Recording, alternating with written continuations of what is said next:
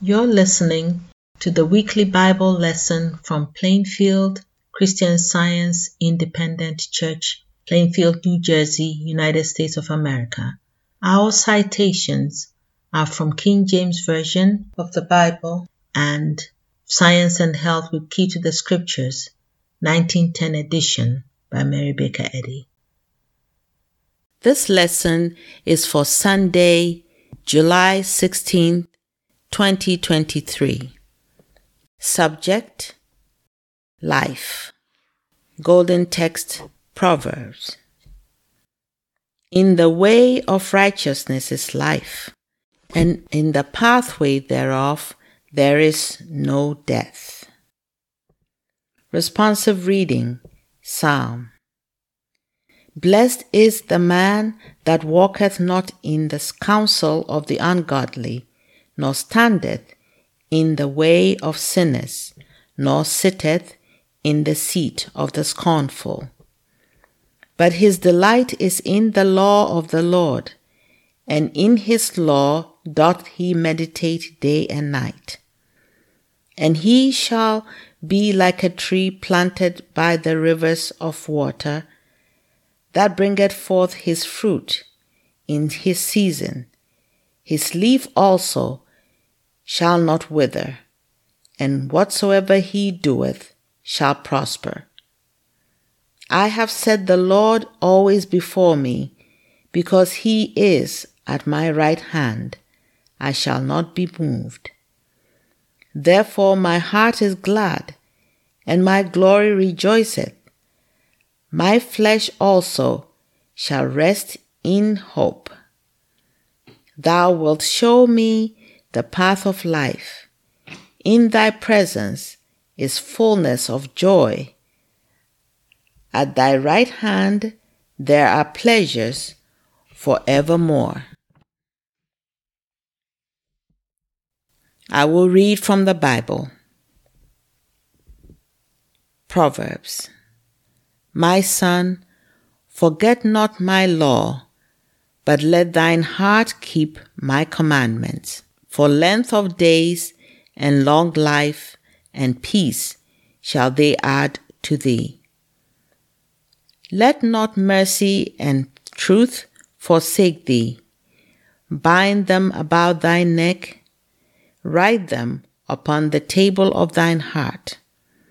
So shalt thou find favor and good understanding in the sight of God and man. Trust in the Lord with all thine heart, and lean not unto thine own understanding. In all thy ways acknowledge him, and he shall direct thy paths. Ruth. Now it came to pass in the days when the judges ruled that there was a famine in the land. And a certain man of Bethlehem, Judah, went to sojourn in the country of Moab, he and his wife and his two sons. And the name of the man was Elimelech, and the name of his wife Naomi, and the name of his two sons Mahlon and Chilion, Ephrathites of Bethlehem, Judah. And they came into the country of Moab and continued there. And Elimelech, Naomi's husband, died, and she was left and her two sons.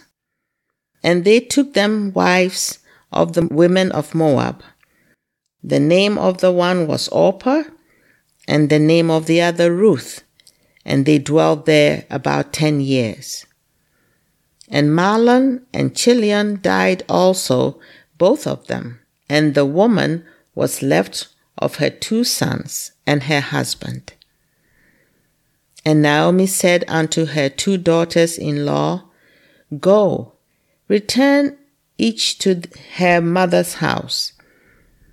The Lord deal kindly with you, as ye have dealt with the dead and with me.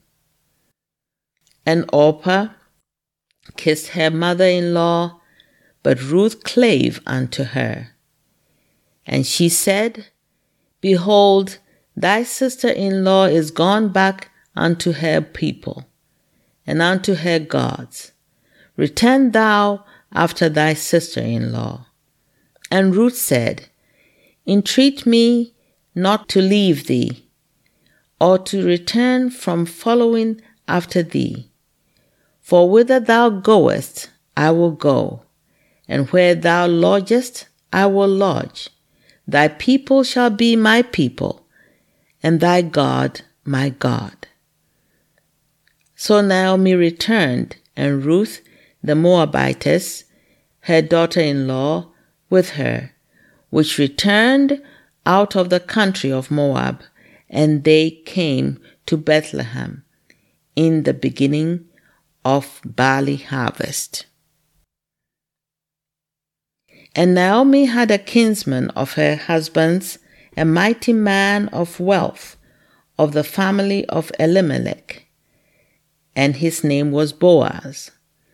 And Ruth the Moabitess said unto Naomi, Let me now go to the field and glean ears of corn after him in whose sight I shall find grace. And she said unto her, Go, my daughter. And she went and came and gleaned in the field after the reapers. And behold, Boaz came from Bethlehem and said unto the reapers, The Lord be with you. And they answered him, The Lord bless thee. Then said Boaz unto his servant that was set over the reapers, Whose damsel is this? And the servant that was set over the reapers answered and said, It is the Moabitish damsel that came back with Naomi out of the country of Moab. And she said, I pray you, let me glean and gather after the reapers among the sheaves. So she came and hath continued even from the morning until now, that she tarried a little in the house. Then said Boaz unto Ruth, Hearest thou not, my daughter? Go not to glean in another field, neither go from hence, but abide here fast by my maidens. Let thine eyes be on the field that they do reap, and go thou after them. Have I not charged the young men that they shall not touch thee? And when thou art athirst, go unto the vessels, and drink of that which the young men have drawn. Then she fell on her face, and bowed herself to the ground, and said unto him, Why have I found grace in thine eyes, that thou shouldest take knowledge of me, seeing I am a stranger? And Boaz answered and said unto her, It hath fully been showed me all that thou hast done unto thy mother in law since the death of thine husband, and how thou hast left thy father and thy mother, and the land of thy nativity, and art come unto a people which thou knewest not heretofore. The Lord recompense thy work, and a full reward be given thee of the Lord God of Israel, under whose wings thou art come to trust. Acts. Now there was at Joppa a certain disciple named Tabitha, which by interpretation is called Dorcas. This woman was full of good works and alms deeds which she did. And it came to pass in those days that she was sick and died, whom when they had washed, they laid her in an upper chamber. And forasmuch as Lydda was nigh to Joppa, and the disciples had heard that Peter was there, they sent unto him two men, desiring him that he would not delay to come to them. Then Peter arose and went with them. When he was come, they brought him into the upper chamber, and all the widows stood by him weeping and showing the coats and garments which Dorcas made while she was with them. But Peter put them all forth and kneeled down and prayed, and turning him to the body said, Tabitha, arise. And she opened her eyes, and when she saw Peter, she sat up. And he gave her his hand and lifted her up. And when he had called the saints and widows, presented her alive.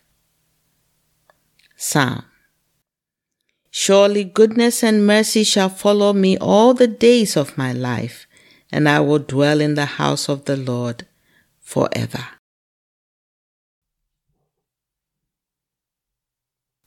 I will now read correlative passages from the Christian Science textbook, Science and Health with Key to the Scriptures by Mary Baker Eddy.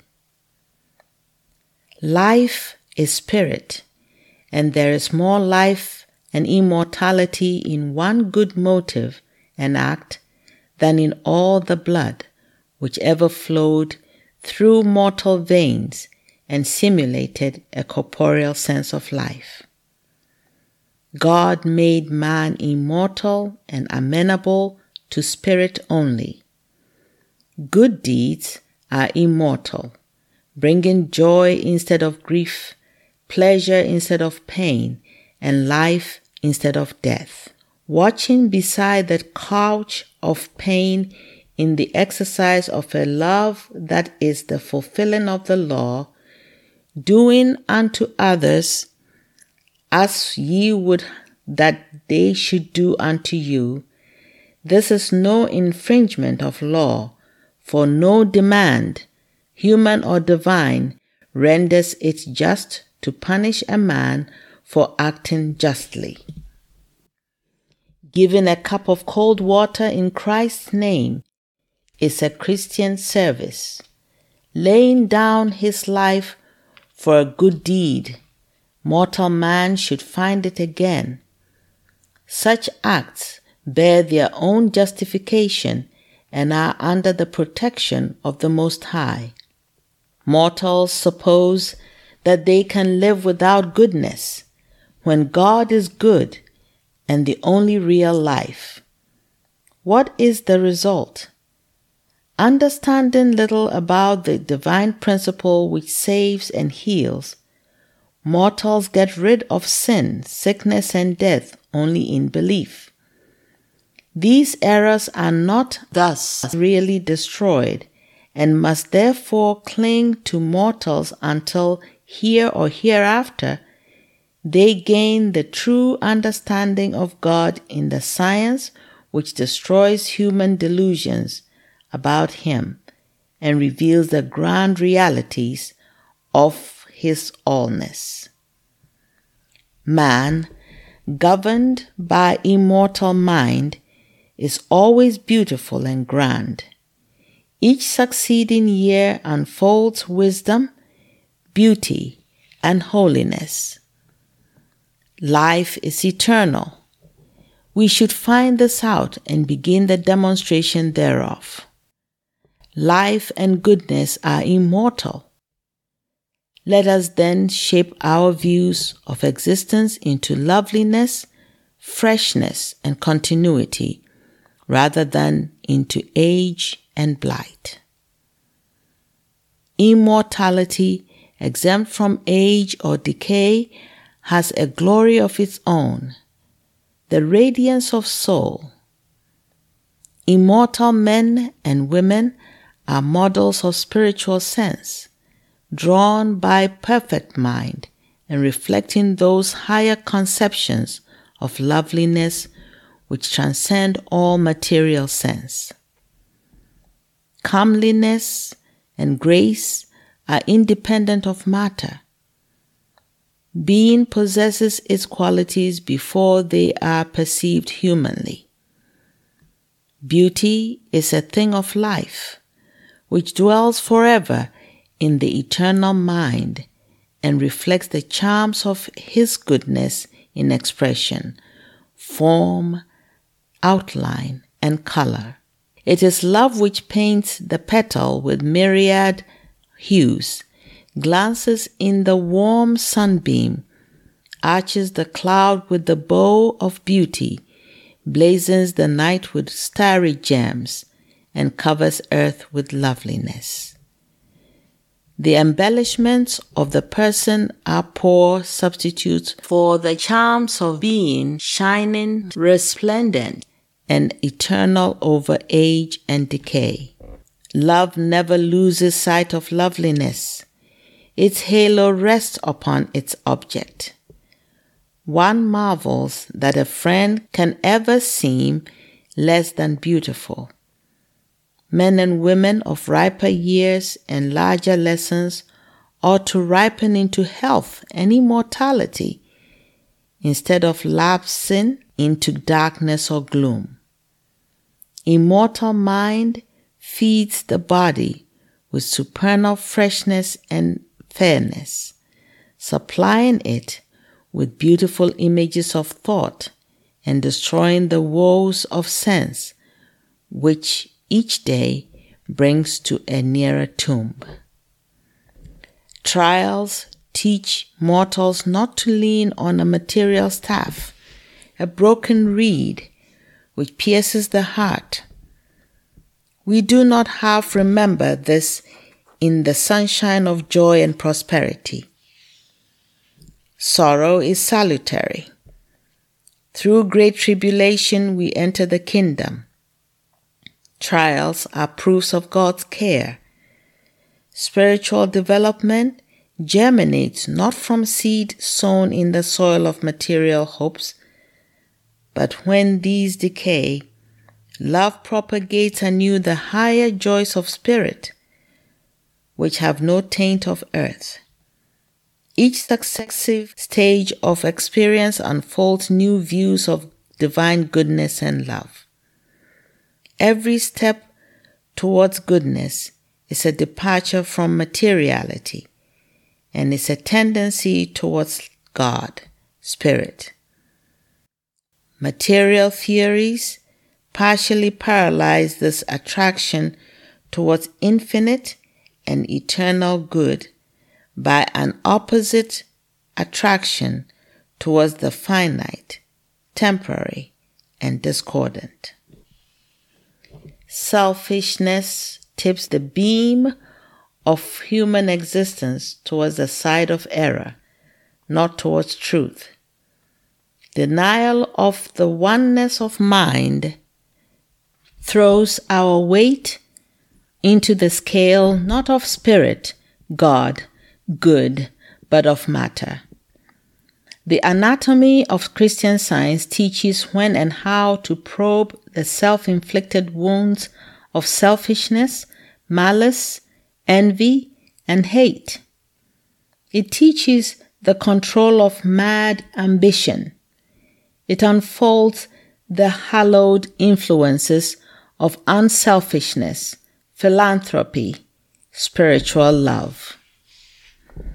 God gives the lesser idea of himself for a link to the greater, and in return, the higher always protects the lower. The rich in spirit help the poor in one grand brotherhood, all having the same principle of Father. And blessed is that man who seeth his brother's need and supplieth it, seeking his own in another's good. Love giveth to the least spiritual idea might, immortality, and goodness, which shine through all as the blossom shines through the bud. All the varied expressions of God reflect health, holiness, immortality, infinite life, truth, and love. When being is understood, life will be recognized as neither material nor finite, but as infinite, as God, universal good, and the belief that life or mind was ever in a finite form or good in evil will be destroyed. The sinless joy, the perfect harmony and immortality of life, possessing unlimited divine beauty and goodness, without a single bodily pleasure or pain, constitutes the only veritable, indestructible man whose being is spiritual.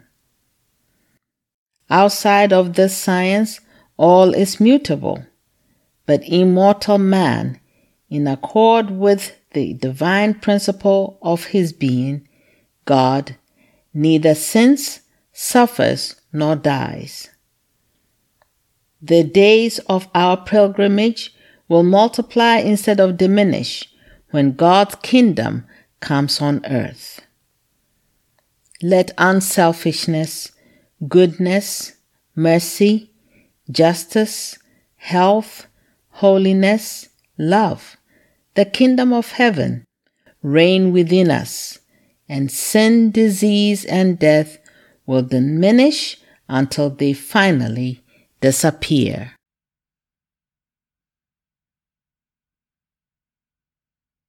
Here now are our three daily duties by Mary Baker Eddy as given in the church manual.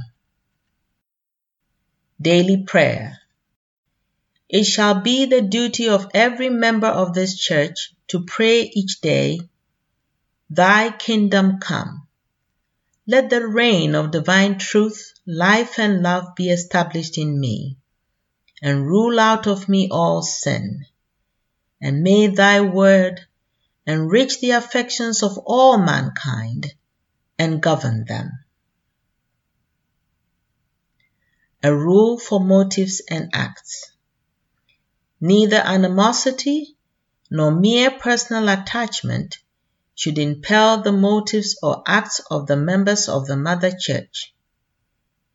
In science, divine love alone governs man, and a Christian scientist reflects the sweet amenities of love in rebuking sin, in true brotherliness, charitableness, and forgiveness. The members of this church should daily watch and pray to be delivered from all evil, from prophesying, judging, condemning, counseling, influencing, or being influenced erroneously. Alertness to duty. It shall be the duty of every member of this church to defend himself daily against aggressive mental suggestion and not be made to forget nor to neglect his duty to God, to his leader, and to mankind. By his works he shall be judged and justified or condemned. And from Science and Health with Key to the Scriptures by Mary Baker Eddy, page 442. Christian scientists, be a law to yourselves that mental malpractice cannot harm you either when asleep or when awake. Thank you for listening and let some truth from the lesson help you make it a great day. You may visit our website plainfieldcs.com for more information.